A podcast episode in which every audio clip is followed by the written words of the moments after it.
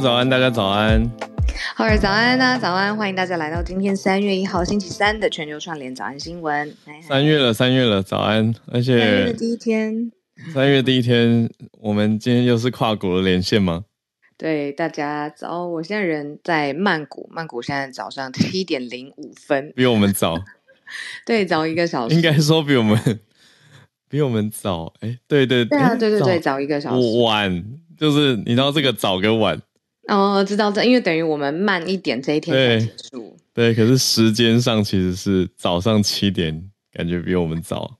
而且昨天超惊险的，我一直就是卡在，我很不会算这个时差，所以我一直以为哦，可能是我这边的九点，然后台湾的八点是节目开 on 的时间。我真的就差一点点，我昨天睡觉之前又 double check 了一下，然后从床上惊醒这样子，就想说不对不对不对，我六点都要起来这样子。辛苦了，很早哎，不会。哎，可是我可以跟大家分享，我在这边观察到了一个很特别的现象，就是呢，嗯、就是呃，曼谷的朋友呃有跟我说说，刚好呃月底碰到他们的发薪日。哦，二月底、嗯、哦，每大概每个月底的时候嘛？每个月底，然后他说发薪日的当天晚上，其实市区还有各个玩乐的地方会呃非常非常的多人热闹，对，因为他说当地的人的用钱的习惯啊，其实是就是只要拿到东西就拿到薪水，然后他们就会想要赶快花费完，就是月光族这件事情呢，是一个普遍的理财形态。不，就已经不算理财了，就是普遍的一个形态这样子。然后呢，除了这个月光之外，还很喜欢分期付款。除了分期之外呢，还很喜欢跟公司预支薪水。那，那你你在街头有感觉到吗？嗯、昨天真的有觉得比较热闹一些。然后我昨天第一次，我不知道大家应该。有在曼谷旅游的经验的话，就是有街上是五颜六色、七彩霓虹灯的车子，然后是呃有人骑着摩托车在前面，然后后面就是你可以坐在那边，然后四周没有没有没有窗也没有门，有一点像是就是之前的人力车，但它前面是摩托车在骑这样子。哦哦哦对，然后我们昨天就有有坐了一下，就觉得哇塞，在那个市中心的正中间，然后那个。旁边不论是大公车、机车、汽车，全部因为曼谷车非常非常多，超级多，被那个包扎的感觉。嗯，那个车是不是叫？我突然忘记，它是一个叠字的名字。我不知道，我们叫嘟嘟嘟嘟车嘛？是嘟嘟吗？是叫嘟嘟吗？我记得英文是不是 tuk tuk？应该是吧？嘟嘟车，嘟嘟，没记错。对对对，所以我觉得很酷。那我嗯，就是我知道大家今天算是连假回来第一天嘛，对。然后我就想说，今天绝对不可以，因为要跟大家一起就是 迎接，所以这边早上六点钟先起来一下，然后陪大家盘点。辛苦了，辛苦了，我觉得不会不会，我觉得很酷。有听听听曼谷的事情，觉得很很奇，就是有一种。OK，大家可以慢慢醒来，慢慢准备要去上班喽 的那个感觉。因为我我自己在曼谷很强烈的印象就是车真的非常多，嗯、就像你刚刚讲的，而且常常在塞车。车真的是不是车况，真的车流不是很好，我觉得。嗯，对啊。然后哦，如果你想要异国情调感的话，我们昨天当地的朋友。哇，真的是他！他首先他他，因为他在当地生活了一阵子，然后他带我们就是去，嗯、呃，他非常喜欢他推荐的，每次朋友来，他都一定会带他去的一间 bar。然后我就在想说，好，我知道曼谷的 bar 很漂亮，然后或者很多厉害的调酒，但是 bar 大家也看过很几间了，所以我就不以为意。但昨天我去到那一间，真的是一秒钟推开门，嗯，从他的音乐、墙壁上挂的画，从他的酒单。完全是一个古巴主题的 bar，我真的觉得一秒钟来到那个音乐，然后他他送每个人一顶帽子，就是然后然后真的是很像完全到了一个古巴的气氛氛围，然后你喝的东西，然后大家在跳舞，然后它的灯光就是非常的暗黄鹅黄色，然后墙壁有点斑驳，然后有很多纪念品。然后，呃，可能不是最新的，可是都很有那种古典，呃，古旧、一种复古风，对，复古的感觉。对啊，然后那个酒单上面都是古巴的经典的调酒，并不是就是女生，比如说我可能会去都会 bar 会喜欢点那种粉红色，并不是，它都是古巴的那种热情的，不是一般的美酒这样。对对对，热带水果啊，古巴风味这样子，觉得很开心，很开心。哇，好好酷哦！我再私信给你那一间在哪？好，我觉得会很多人问你，不只是私信给我，会很多人想要问你。对啊，对再跟大家多分享。再跟大家说，嗯，有，我觉得这样听了，虽然没有我，我近期我很久没有去去泰国了。你们、嗯、你们应该也是疫情后第一次去嘛？对啊，第一次去的啊。对，我问最后一题好了，就是旅游 题，真的有一种那个远离工作的的感觉。就是有 人跟我说，有人跟我说，曼谷疫情期间关了非常多店，嗯，那是疫情后才慢慢的开回来。那你们这一趟在那边的感觉？有问他们说，就是呃，没有活下去的店家也蛮多的。嗯，然后，但是他们跟我说，真正没有钱的是政府。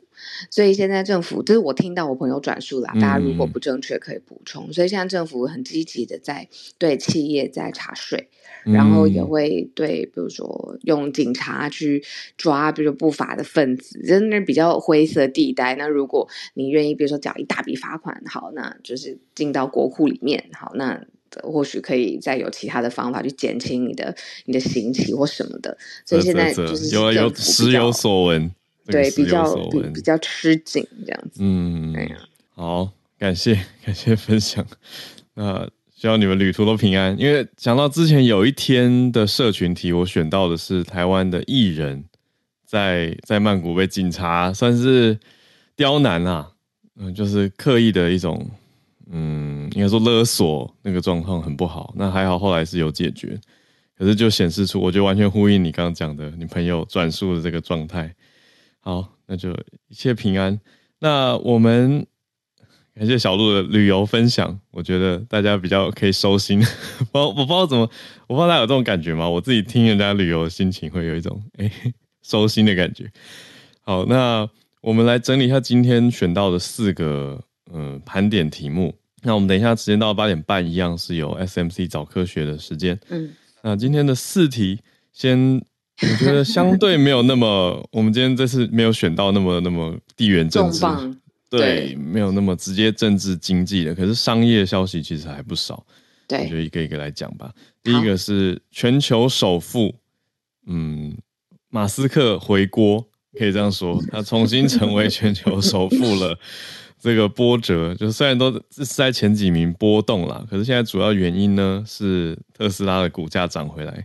对，好，那第二大题则是也是有钱人巴菲特，嗯、巴菲特 Warren Buffett 他对于股东的一封信呢，是现在公开了致股东的信函。可是大家注意到里面的一个重点是，似乎在暗批拜登，就是信件的内容讲的是现在执政的问题。好，那第三题则是商业转到经济了，在英国的一个数据蛮惊人的。英国现在的通膨，我们讲了一阵子嘛，就说通膨很严重，可是多严重呢？现在英国通膨竟然破历史记录，食物类的通膨率达到百分之十七。好，最后一题则是商业科技的题目，是 ChatGPT。嗯，这一阵子有一点小问题，对，越来越多，应该要完整讲完，是说它现在跟一个搜寻引擎，就我们讲过的 Bing 说要结合嘛，变成 New Bing 嘛。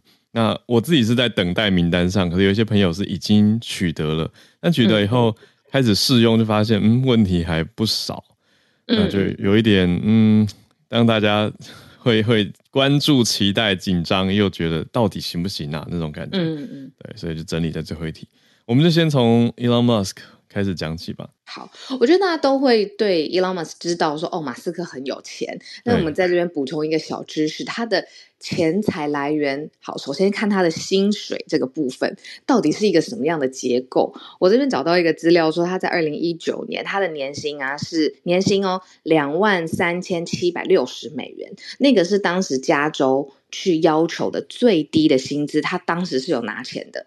可是呢，他接接下来。二零一二年，他开始选择了一个股票选择权的，就是股票选择权的薪酬方案之后，嗯，他后来呢就完全是没有知心的状况了，就是他在。现在他在特斯拉是没有拿任何一毛钱的情况，就是靠他的股票选择权。嗯，然后呢，这个股票选择权它有一个十年，就是他可以拿这个股票选择权十年的这个设计。然后，所以现在呢，其实外界都很好奇，那因因为十年到了嘛，二零二三年他的这个薪酬最新的方案会是怎么样？那股东会呢也已经对外有发表，就是说，就是未来十年之内可见执行长的人选都还是 Elon Musk。所以呢，大家会希望就是他对于市场上面，呃，要有一个重要性，然后大家对于他的表现啊，要有信心，这是他的。就是，然后有钱人跟你想的不一样，就是他的薪水的部分，他现在其实是没有拿钱的。好，那当然，他最重要的部分呢，就是他呃，他旗下拥有的股票嘛，然后拥有的股票选择权。好，就是因为特斯拉的股票大涨，像刚才浩尔讲的一样，就是呃，二月二十八号，也就是前一天，对吗？嗯，美股呃股价上扬，然后所以马斯克重回。世界首富的宝座，为什么说重回呢？因为之前卡在它上面的前一个一直是就是 LVMH LVMH 集团的执行长，我们一直有说他一直是这几个月以来都是呃榜首，那马斯克第二。那因为刚才说特斯拉股价上涨之后呢，现在他又重新回到了世界首富。这个资料来源呢是彭博亿万富翁指数，叫做 Bloomberg Billionaire Index 的榜首。嗯嗯嗯，对。对，所以是很有意思的一个一个状态。应该说，他的钱就是不是现金的状态，而是一个浮动的，就是他的身家、他的资产有很大一块是浮动的。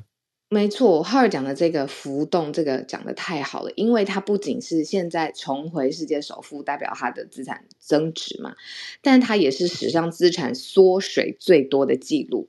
就是去年底，包括推特，然后包括了就是呃特斯拉，呃股票下降的时候，他的身家是可以一下子缩水两千亿美元的，这个在。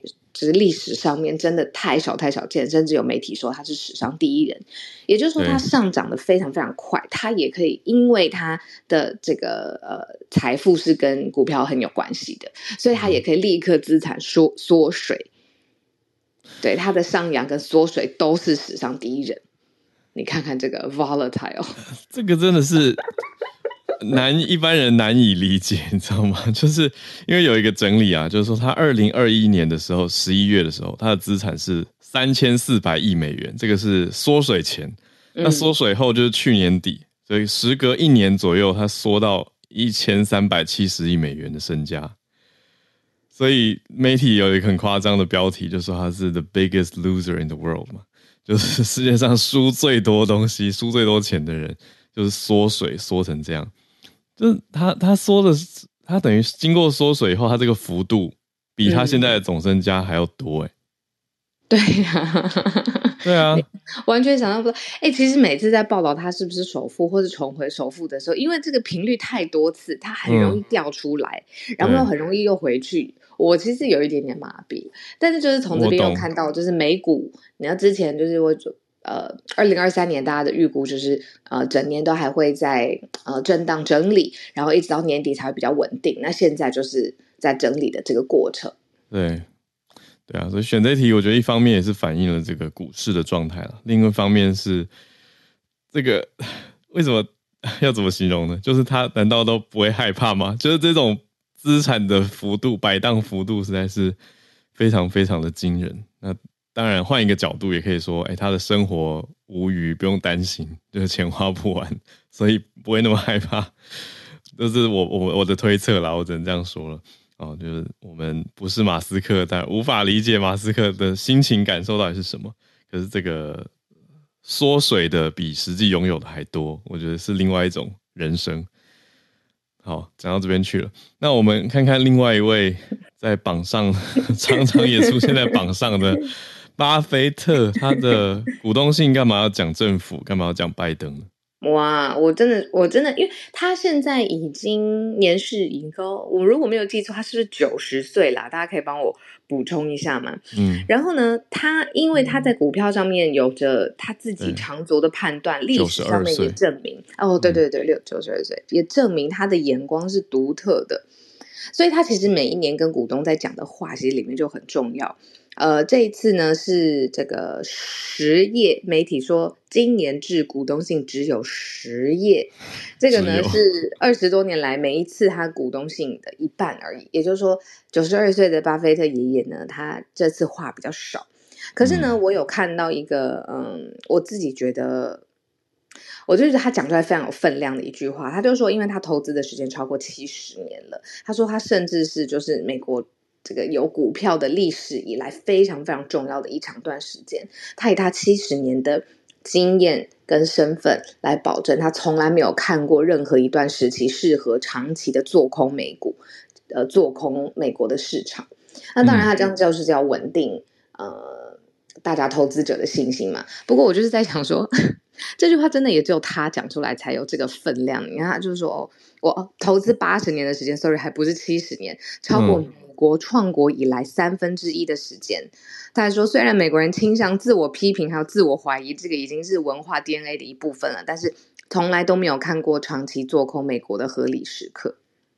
意思是，他觉得美股还是会持续的，呃，我成长，然后不需要长期的看衰。对，没错。哦哦哦哦哦，对啊，就是在喊话信心，就对，对市场还是有信心。没错，美国经济，特别是针对美国经济，没错。呃，然后我们刚刚不是说他眼光非常独到嘛？他现在呢是这八间企业的最大持有人，你听听看就知道。美国运通、美国银行、雪佛龙、可口可乐、惠普、穆迪、西方石油，还有派拉蒙全球、派拉蒙影业这些的，嗯，就是他。选择之后，他就就是眼光就放着，而且他会长期的持有嘛，这是他所谓的价值投资。嗯，对啊。然后，呃，这一题就是主要是说，哎，他他有跟股东信，就是公开的说跟股东信心喊话。然后他还想到一项，他就说很好笑，他说要在商场上面找到比你聪明的优质的伙伴，最好比你年长一些，然后还要非常仔细听他说的话。他讲的是查理蒙格吧？就是、哦，他的他的呃，那个穷查理的，对呀、啊，就那本书的的主角蒙格，对啊，这是他给大家的的，等于是他写给波克夏股东的的信啦。每年是很多人很期待的，对对啊，一一盏明灯、嗯，可以这样说吗？对。对啊，那，那嗯，为什么说他暗批拜登？就是因为在他信当中，他有明确的讲到通膨的警告。那你也知道，就是拜登从上任之后啊，疫情然后通膨，就是一直一直在做的事情。但是其实现在激烈的升息好像没有要降减缓嘛，所以媒体就会形容，就是说他都说，就是接下来的这个通膨警告还是等于是通膨的危机还是没有解决。然后媒体就会拐个弯，就说：“哦，他真其实是拜登做事不利啊，都这么久的时间了，然后接下来还要持续升息的话，其实市场上面本来就是会很悲观。那他就在呃话锋一转吧，就像我们刚才说的，他用他八十年的投资生命来保保证，就是说其实不需要长期的做空。哦，嗯，经济的问题啦。好，主要是讲到这个库藏股这件事情，然后因为牵涉到的是。国家嘛，可以这样讲，所以他我觉得他的写法啦，就是巴菲特在信里面写到说，嗯，如果有人说库藏股行动是有害股东或者国家，或是对执行长特别有利的话，嗯，这个人如果不是经济文盲，就是能言善道的煽动者，或两者皆是。那是因为这个写法被人家想到说，嗯，是不是在讲拜登？嗯嗯，嗯，对，是写法的的，然后媒体的引申跟推测。哦，然后美国最近还对这个库藏股征百分之一的税，在今年一月一号开始实施了。嗯，对，所以并没有没有，也不是直接，它并不是直接直接写的明明白白的这种对，延伸的，对，延伸的被解读。嗯嗯嗯。嗯，这个是两题都市场上面的消息啦。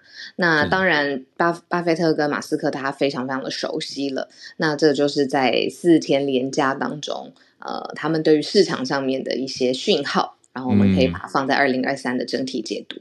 嗯嗯，好的，来到我们第三题啊，转到经济方面了。一个英国的数据，就是英国现在民生应该特别特别有感的，嗯、就是生活的成本。变高了，特别是食物的通膨率现在是历史新高，达到了百分之十七点一，嗯，这样子的高水位。而且他研究这个是一个市场研究机构去看的，他看了七万五千多种的食品售价，嗯，那你可以想象这个调查其实也是火炬规模。对，没错，嗯。然后他是说，截至二零呃二三年二月十九号。往前推四个礼拜，嗯、才四个礼拜哦。然后跟去年同期比较，跟一整个月嘛，一整个月去比，嗯，食品的价格涨幅是十七点一，然后这是从二零零八年以来的最大增幅，百分之十七点一这样子。哦，这个机构它叫做凯度，它已经从零八年开始追到现在，嗯。嗯对啊，所以这个刚才呃浩尔说的这个凯度，它的主管就有说，嗯、其实整段时间以来，就是一般生活大众都有面临这些物价飙涨的问题。其实你看同期相比百分之十七点一，其实蛮高的。他就说，其实人的生活已经产生了巨大的影响。嗯嗯，对啊。然后我们之前不是说，因为乌俄战争的关系，所以其实能源的开销会变得比较多嘛？对。那这个完全可以理解，就是能源是大幅的支出，能源还是第一大的。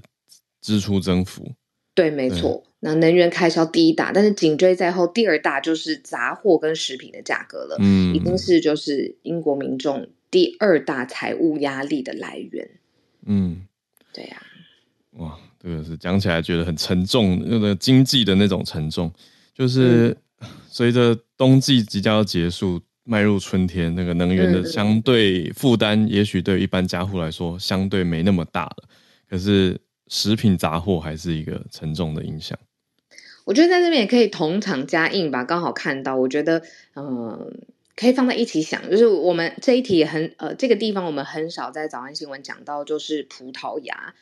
葡萄牙呢，在我们过去就是四周放连假的时候呢，也有就是很多人上街抗议，就在里斯本的街头抗议，就是也是说现在这个通膨这么这么这么辛苦，日子都快活不下去了。白话文是这样子说，然后呢，还说最具体的就是他们的房租在葡萄牙的房租大幅的增长。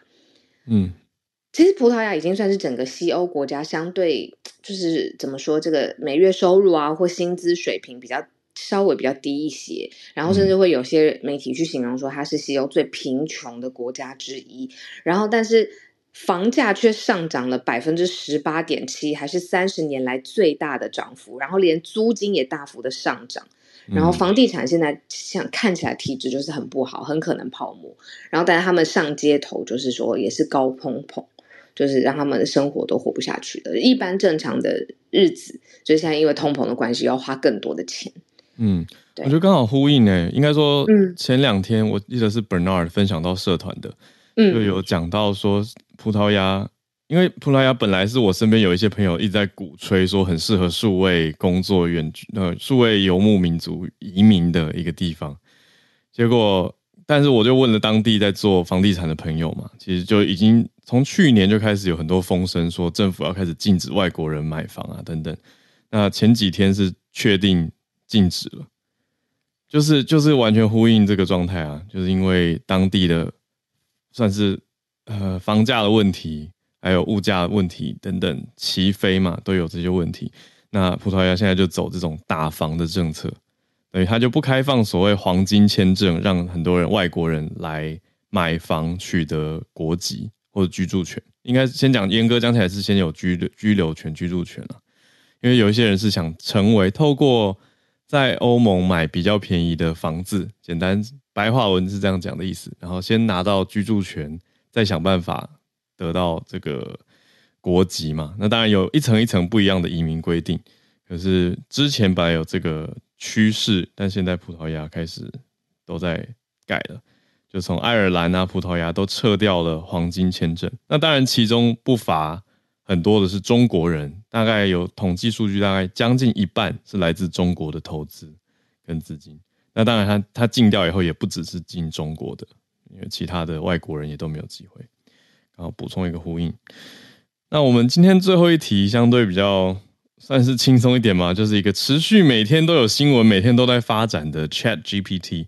我自己在连假期间的感受是，这个话题真的非常普及了。就是从一开始，我们有在持续关注趋势科技啊、网络的、嗯、的的圈圈，已经拓到大众生活圈里面，各家各家你说社群媒体或者是新闻台都会自然的提到。那当然，我觉得一般乐听人大众还是在互相口耳相传，有的人还是没听过，还是会说啊，那到底是什么东西？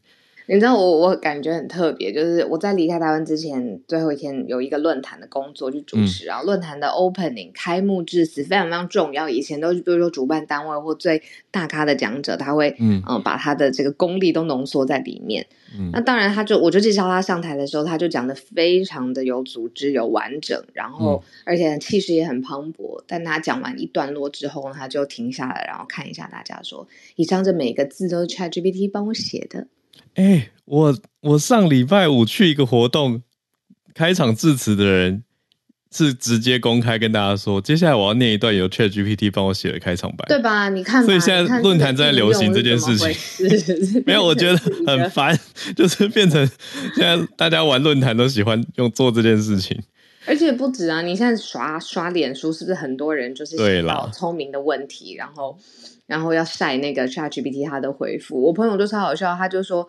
就是大家都在想说要怎么样聪明的问到问题，然后去 trip 那个 ChatGPT，然后大家都把截图晒出来，然后就是这不就是跟爸爸妈妈 晒小孩一样，只不过晒小孩都是同一个。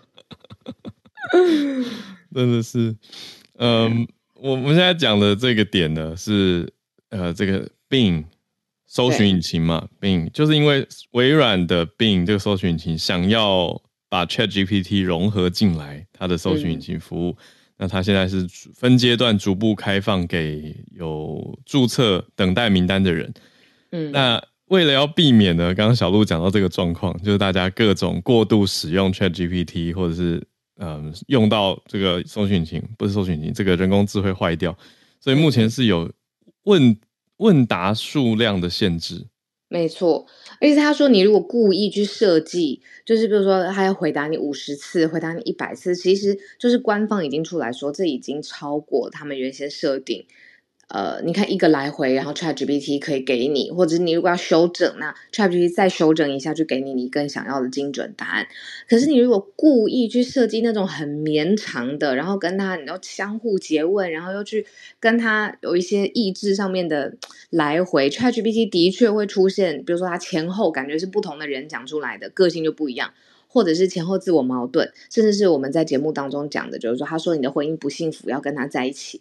就是你如果故意去 trip 它，然后让它超过一定的问答的次数的话，它的确答案没有办法一直维持在一个稳定的水准上面。那官方就是说，大概十五次以内应该要给你一个大部分可以呃合理而且过得去的答案了吧？那他们也承认，就是说如果超过一定的次数，的确 ChatGPT 会有像我们。呃，标题上面写的，诶，有点小故障啦，或是有点前后不一致，小发疯，看起来好像发疯一样。对啊，嗯。目前的设定是说，一天只能五十次，而且一次对话只能让他回应五五次。嗯，嗯，那总数是五十次，就是有一个单日上限，还有单次上限的状况。就是不要一直来回的去故意用它，然后之前是不是也有因为太多人上线嘛？当然所有的人都热、嗯、热搜，然后都有很多问题要问他。平常不爱发问的人现在也要发问了，这样。就是把它当一个玩具啊，我觉得有、啊、有的时候有一点，对，看到大家应用，有时候觉得捏一把冷汗，就是捏一把冷汗。玩具，对，也不是这样这样闹的吧？我就有时候这样想啦。你觉得有没有一个集体的情绪，就是好？我知道现在 AI 很厉害，科技很强，我要用我的脑袋来证明，哈哈，其实你没有那么强。有，有没有种这种情绪，是我会玩得过你，所以我来玩玩看？有，可是我每次看到这种贴文的时候，我就我我我自己经历过一次，就我在跟 ChatGPT 的对话，有一种忍不住想要跟他斗智，尤其是遇到自己专长的领域的时候，会觉得，哎、欸，你给的资讯有错啊。可是我后来就突然醒来，就觉得我干嘛跟一个人工智慧比赛啊？哦、就是觉得真啊，对对啊，就是我我觉得已经要应该大家要要 move on past this stage，要过这个阶段，然后开始去想更多。比较实际有在创造价值的应用啊，我觉得那才更、更、更有价值，而不是只是把它当一个玩具吧。嗯，你听听看，就是这个有没有价值？之前 James 不是有来分享，就是说他可以跟呃机器人互相沟通嘛，也就是对，对我理解就是 AI 跟 AI 互相沟通嘛。对。然后我那天看到是什么工程师把他在 Tender 上面，因为你每一个人你都要回复嘛，很累，很花时间，嗯、他就让 ChatGPT 去做。ChatGPT 变成。我不知道他在后台怎么串接的，反正呢，就是他去让 ChatGPT 帮他去 Tinder 上面回复、讲话、聊天什么有的没的，他等于是最后做一个大 PM 总管，然后在上面看他最后回的怎么样啊？交友专案聊的还不错，对对对，节省了大把的时间。这样，我跟你讲，之前就有大学的课，他是专门教你要怎么样用最有效率的步骤在 Tinder 上面找到真的是你会想要出去，不论是 Tinder 啊，就是任何的约会软体。嗯嗯、对，他就是用一种数学的逻辑方式去去帮你省时省效率，嗯，这样，对啊。讲一个笑话，就是呢，在有一对新人在结婚的时候，在婚礼上面就就就说啊，非常感谢 Tinder 让我们认识。然后就有长辈说：“哇，这个 Tinder 到底是谁这么厉害？为什么我参加每一场婚礼 都都他都是当媒人？” 对，真的有一阵子，大家在 Tinder 还没有歪斜之前，对吧？现在市场上面觉得它有点歪斜了啦。对，名声还没有歪斜之前，就是很多朋友真的在上面碰到人。嗯、后来就比较优质的什么 Bagel 系列，对啊，呃、那个叫什么 Coffee Meets Bagel，对对，对，嗯，呀。所以我们都已经没有不知道了，这是什么？我们离开市场了。没错，对啊，对，轻松一点跟大家聊。好，嗯、我们延伸的最后一题比较多，我们现在还是来回到每个礼拜三早上，非常感谢，很开心有 Science Media Center SMC 科技媒体中心带来的早科学的时间，让我来邀请执行长 Senei 来跟我们分享新闻。神内真的很可爱。昨天很晚有说，就是啊，因为神内每次会跟我们让我们知道什么题目，会先写在一个云端的文件上面，我刚好就可以上去看嘛。昨天神内很晚告诉我们说他完成了，那今天要跟我们了解什么呢？嗨，小鹿早安，早安，早安。对，我都忘记今天是礼拜三了。对，好，我今天要跟大家分享哦。还有另外一件事情，我尝试的就是我在我的 profile 里面放我每一次要讲的 paper，跟如果它有新闻的话，我就会先把新闻贴上去。我不是因为我没有用过，不知道这样大家有没有办法点？嗯，嗯，因为呃觉得自己讲 paper，然后但是没有附上那个文献，这样很不专业。好，今天要跟大家分享的是凌晨才公开的一个科学研究，那它是发。表在美国医学会期刊叫《JAMA》上面。那这个研究呢，它是美国做的，是阿拉巴马大学伯明翰分校的团队。他们在过去的三十五年间，收集了将近五千位受试者的资料，也就是横跨了三十五年。然后发现，如果呃人在年轻的时候，他的心肺功能很健康，而且持续到中年的话。那么这群人在老年的时候罹患心血管疾病的风险会比较低。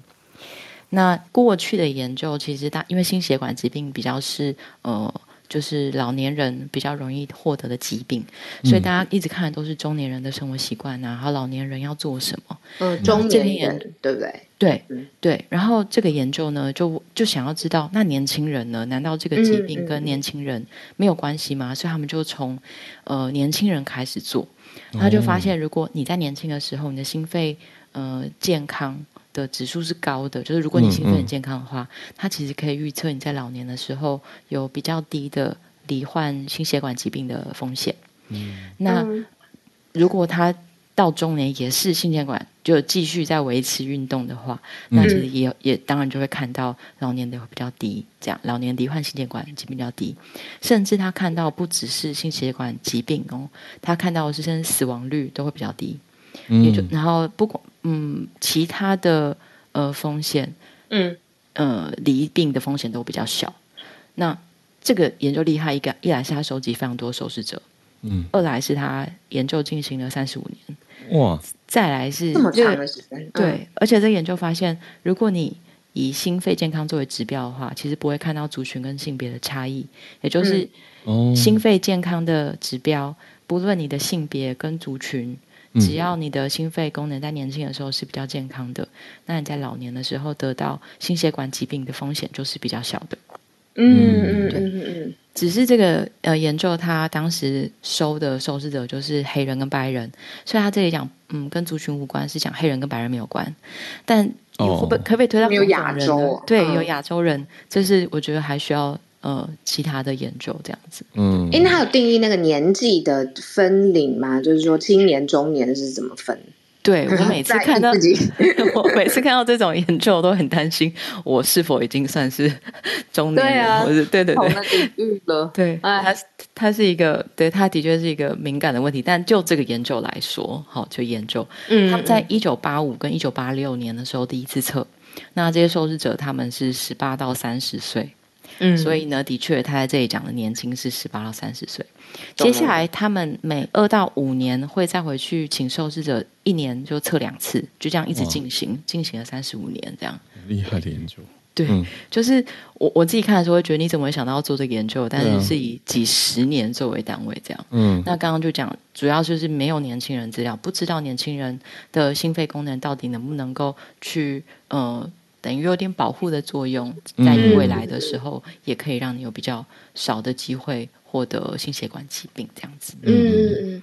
所以以后如果有青少年或呃年轻的朋友、小孩，然后不爱做心肺有氧，就可以跟他说，这不是为了你当下瘦，或者不是为了什么，你要忍耐过去，因为其实到很老年之后，都很可能是保护你的心血管的状况。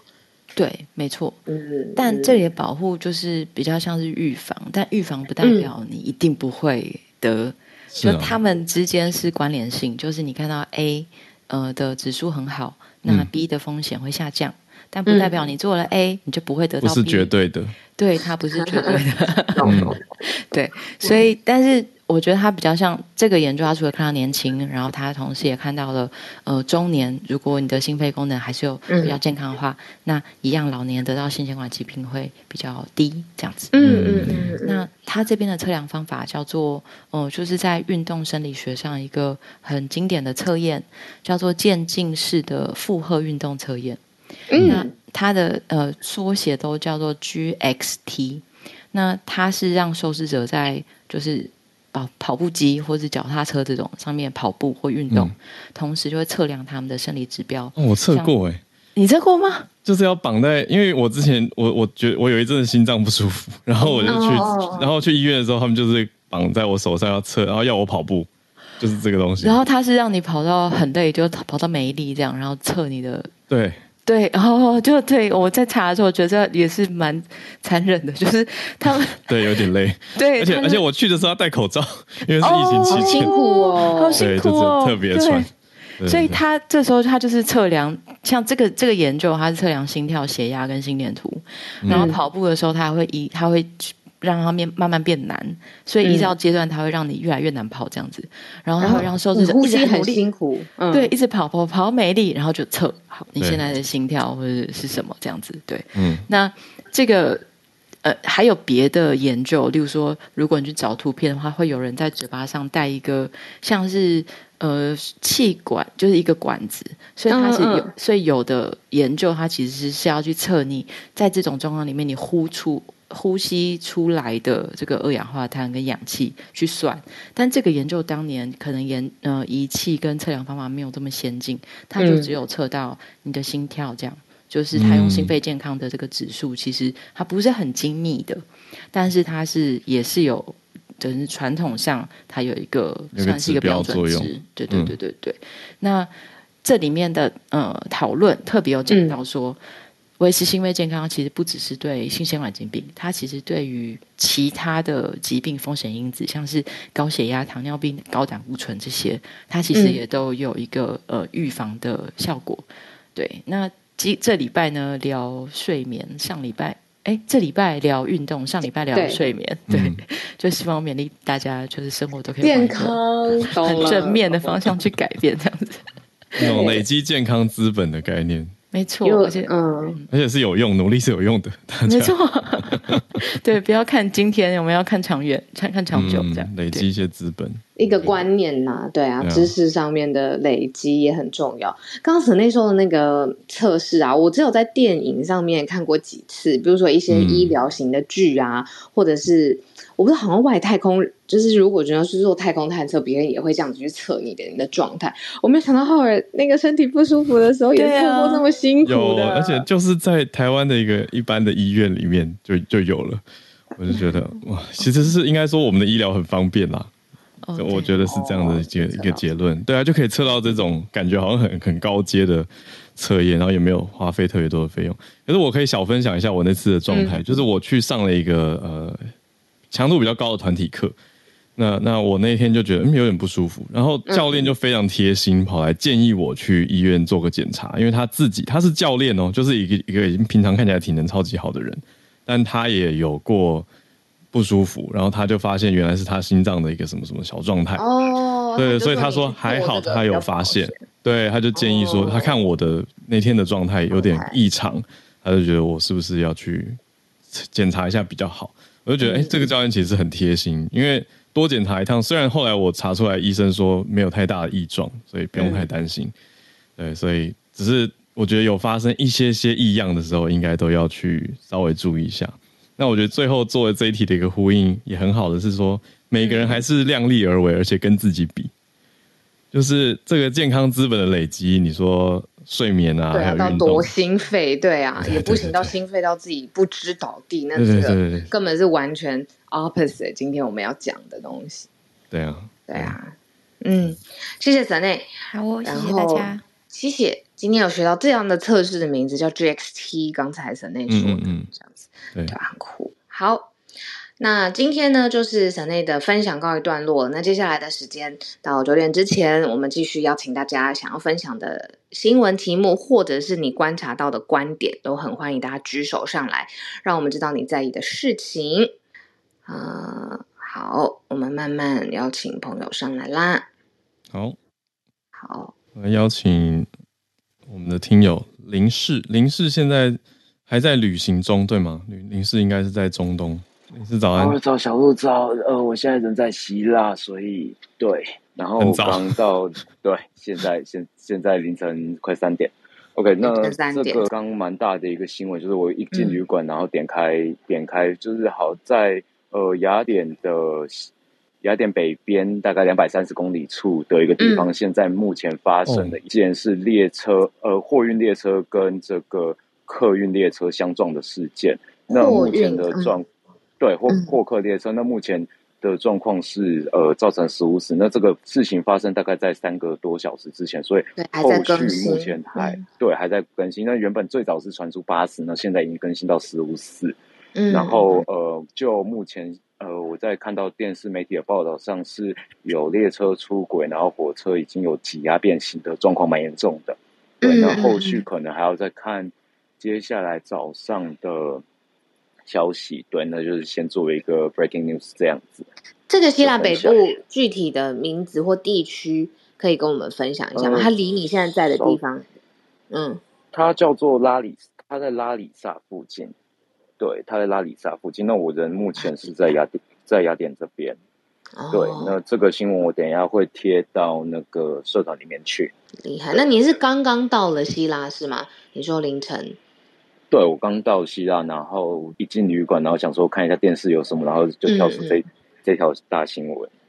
啊，谢谢你，真的是一个及时的，而且是当下正在呃，我们要更更可以厘清更多的事件。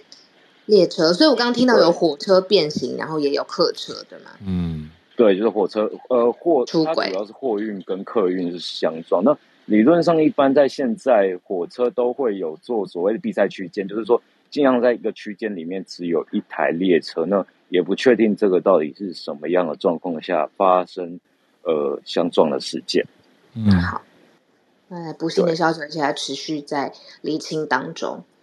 林氏，你看在旅行的时候凌晨三点还上来跟我们就是分享，非常感谢。而且林氏之前还跟我说，因为他之前先去了阿曼，在那边其实是上没办法上线的。因为 Clubhouse 是被挡阻挡，对吗？哦、对，那边 Line 跟 Line 跟 Clubhouse 都不能使用。嗯嗯，谢谢你。那我们就继续来看看这件事情在明天会不会还有更新的消息，然后也祝福林志旅途上面注意小心平安。嗯嗯。好，接下来邀请呃 Felix 是吗？然后世界海草日太特别了，早安。今天好，早安。那个小鹿早，好早，早安，早。那今天三月一号是那个联合国，呃，由去年五月啊，它大会通过的，就定定三月一号为这个世界海草日。那因为海草啊，海草跟我们一般大家大家认知的那个藻类其实不太一样，嗯，那它其实就是算是，啊、呃，它应该说，呃，一生当中都是在水里生活，那它有根茎叶，那也会开花，那跟一般藻类的。呃的形态不太一样，嗯、等于海洋植物，对，可以这样说吗？植物这样子，嗯对嗯嗯。那其实大家比较会混淆啦，就是可能会海草跟海藻，对，因为名字很像，可是其实不一样。对，那它其实呃为什么要定定这个海草日哦？那因为它其实海草在这个啊海洋当中，其实算是一个非常重要的一个生态系。嗯，那它其实像是啊海草生态系。那或是红树林生态系跟珊瑚礁生态系，那都是在海水里面非常重要的部分。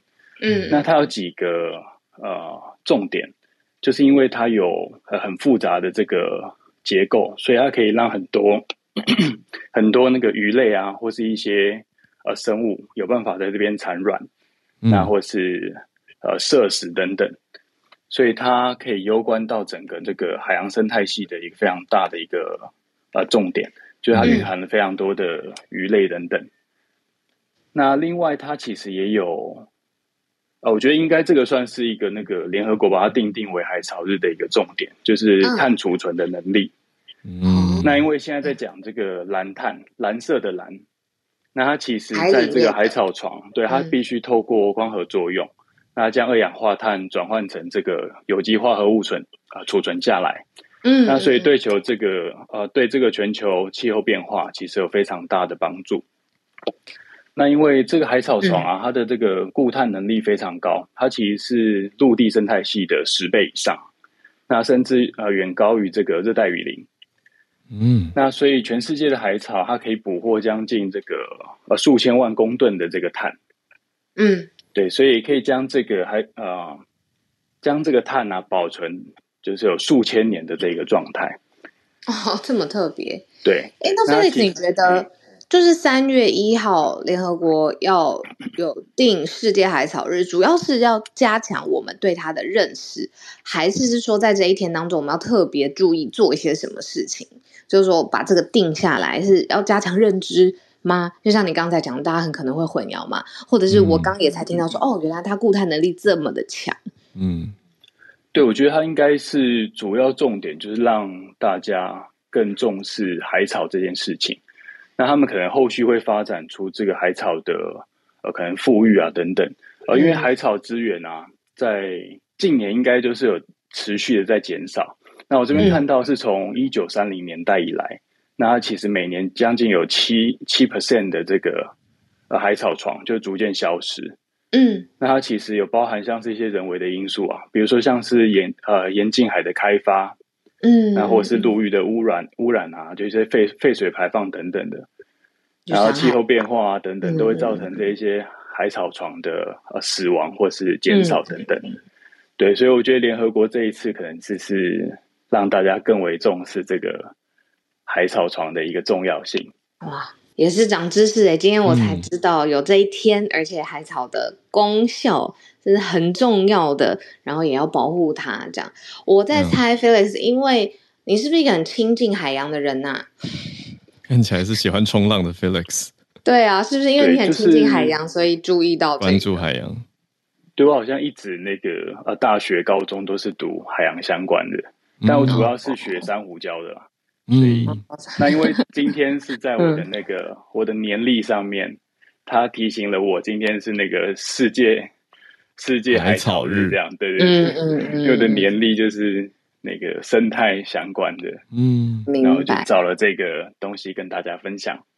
谢谢，谢谢你，Felix。因为 Felix 刚讲了蓝碳，我就赶快查了一下，原来有分三种，有绿碳，是我们传统大家概念中的这种森林啊，对啊，对森林的。那蓝碳所谓的蓝，就是因为海洋，海洋里面的这个碳汇。另外还有一种叫黄碳，就是讲土壤的。嗯，所以总共三种颜色。那当然，蓝碳就是刚才 Felix 讲到说，这个储存二氧化碳的总量最高的，以这三种、嗯、三种我们人为的分色来说，它是第一名了。嗯，对，那它也不容易去取得碳权，然后维护也蛮困难的。那红树林就是一个很明白的代表。嗯，红树林，嗯，对，谢谢 Felix。我还不知道碳就是碳权，或者你关碳排，就是还有分三个不同的层次，给它一个颜色。对，我看这个研究应该会越来越怎么说，就博大精深、主流化。对啊，嗯嗯。好，我们继续连线 Bernard，Bernard 带来香港的消息，口罩禁令太重要了。早安。早早早早安！就今天开始，三月一号，香港的口罩令全面取消了。其实前几天那个我，因为我工作跟旅游的关系，我就去了澳门。在上个周末的时候，在澳门已经。他官方政府也是决定的，其实从礼拜一开始，就二月二十七号的时候全面取消了口罩令，所以这等于是整个港澳地区的话，这个礼拜开始全面都是取消了整个口罩令。那这个呢，翻算的话，我从香港来讲的话，口罩令其实二零二零年的七月二十三号的话，已经其实也是大概也是两年多的时间了。所以其实两年，嗯，两年多的我们的口罩生活。然后刚刚我在啊下面我就买早餐的时候，我就看到大家，因为之前浩伟也是出门不用戴口罩的时候，不是你没有戴口罩，但是很多人在戴口罩嘛。对啊。我也我也是在看，但是我这边的社区的话，我就发现到老人家没有戴口罩，但是那个就是年轻的都在戴口罩。嗯，然后像其实这个口罩令呢，除了在医院以外的话，其他都不用戴，连学校都不用戴了。但是同时间呢，政府也说了，这个蒙面法呢，其实还是依然生效的。呃，先跟跟大家讲一下蒙面法好了。蒙面法呢，就是二零一九年十月的时候，对，当时候的香港特首林郑月娥呢，就是因为反送中法案之后的时候，他用了一个紧急情况条例，然后他绕过了香港的立法会，就订立了。这个法律就是说，禁止所有的市民在所有的集行、游会、集会、游行、集会游行跟所有的就是合法跟不合法期间，都不能够用物品去掩遮自己的脸部。所以这个是蒙面法的话，这其实之前我们在香港的，我们自己也是在嘲笑说，我们香港是同时间有口罩令跟。不能戴口，这可以要戴口罩，不，可以蒙面。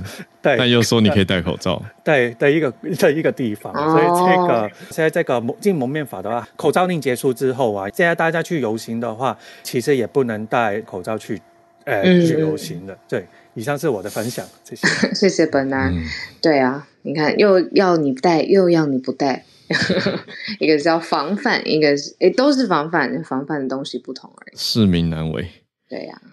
好，哦、谢谢 Bernard，这题真的很重要啦，因为所有香港的朋友已经分享了，不行，真的等太久。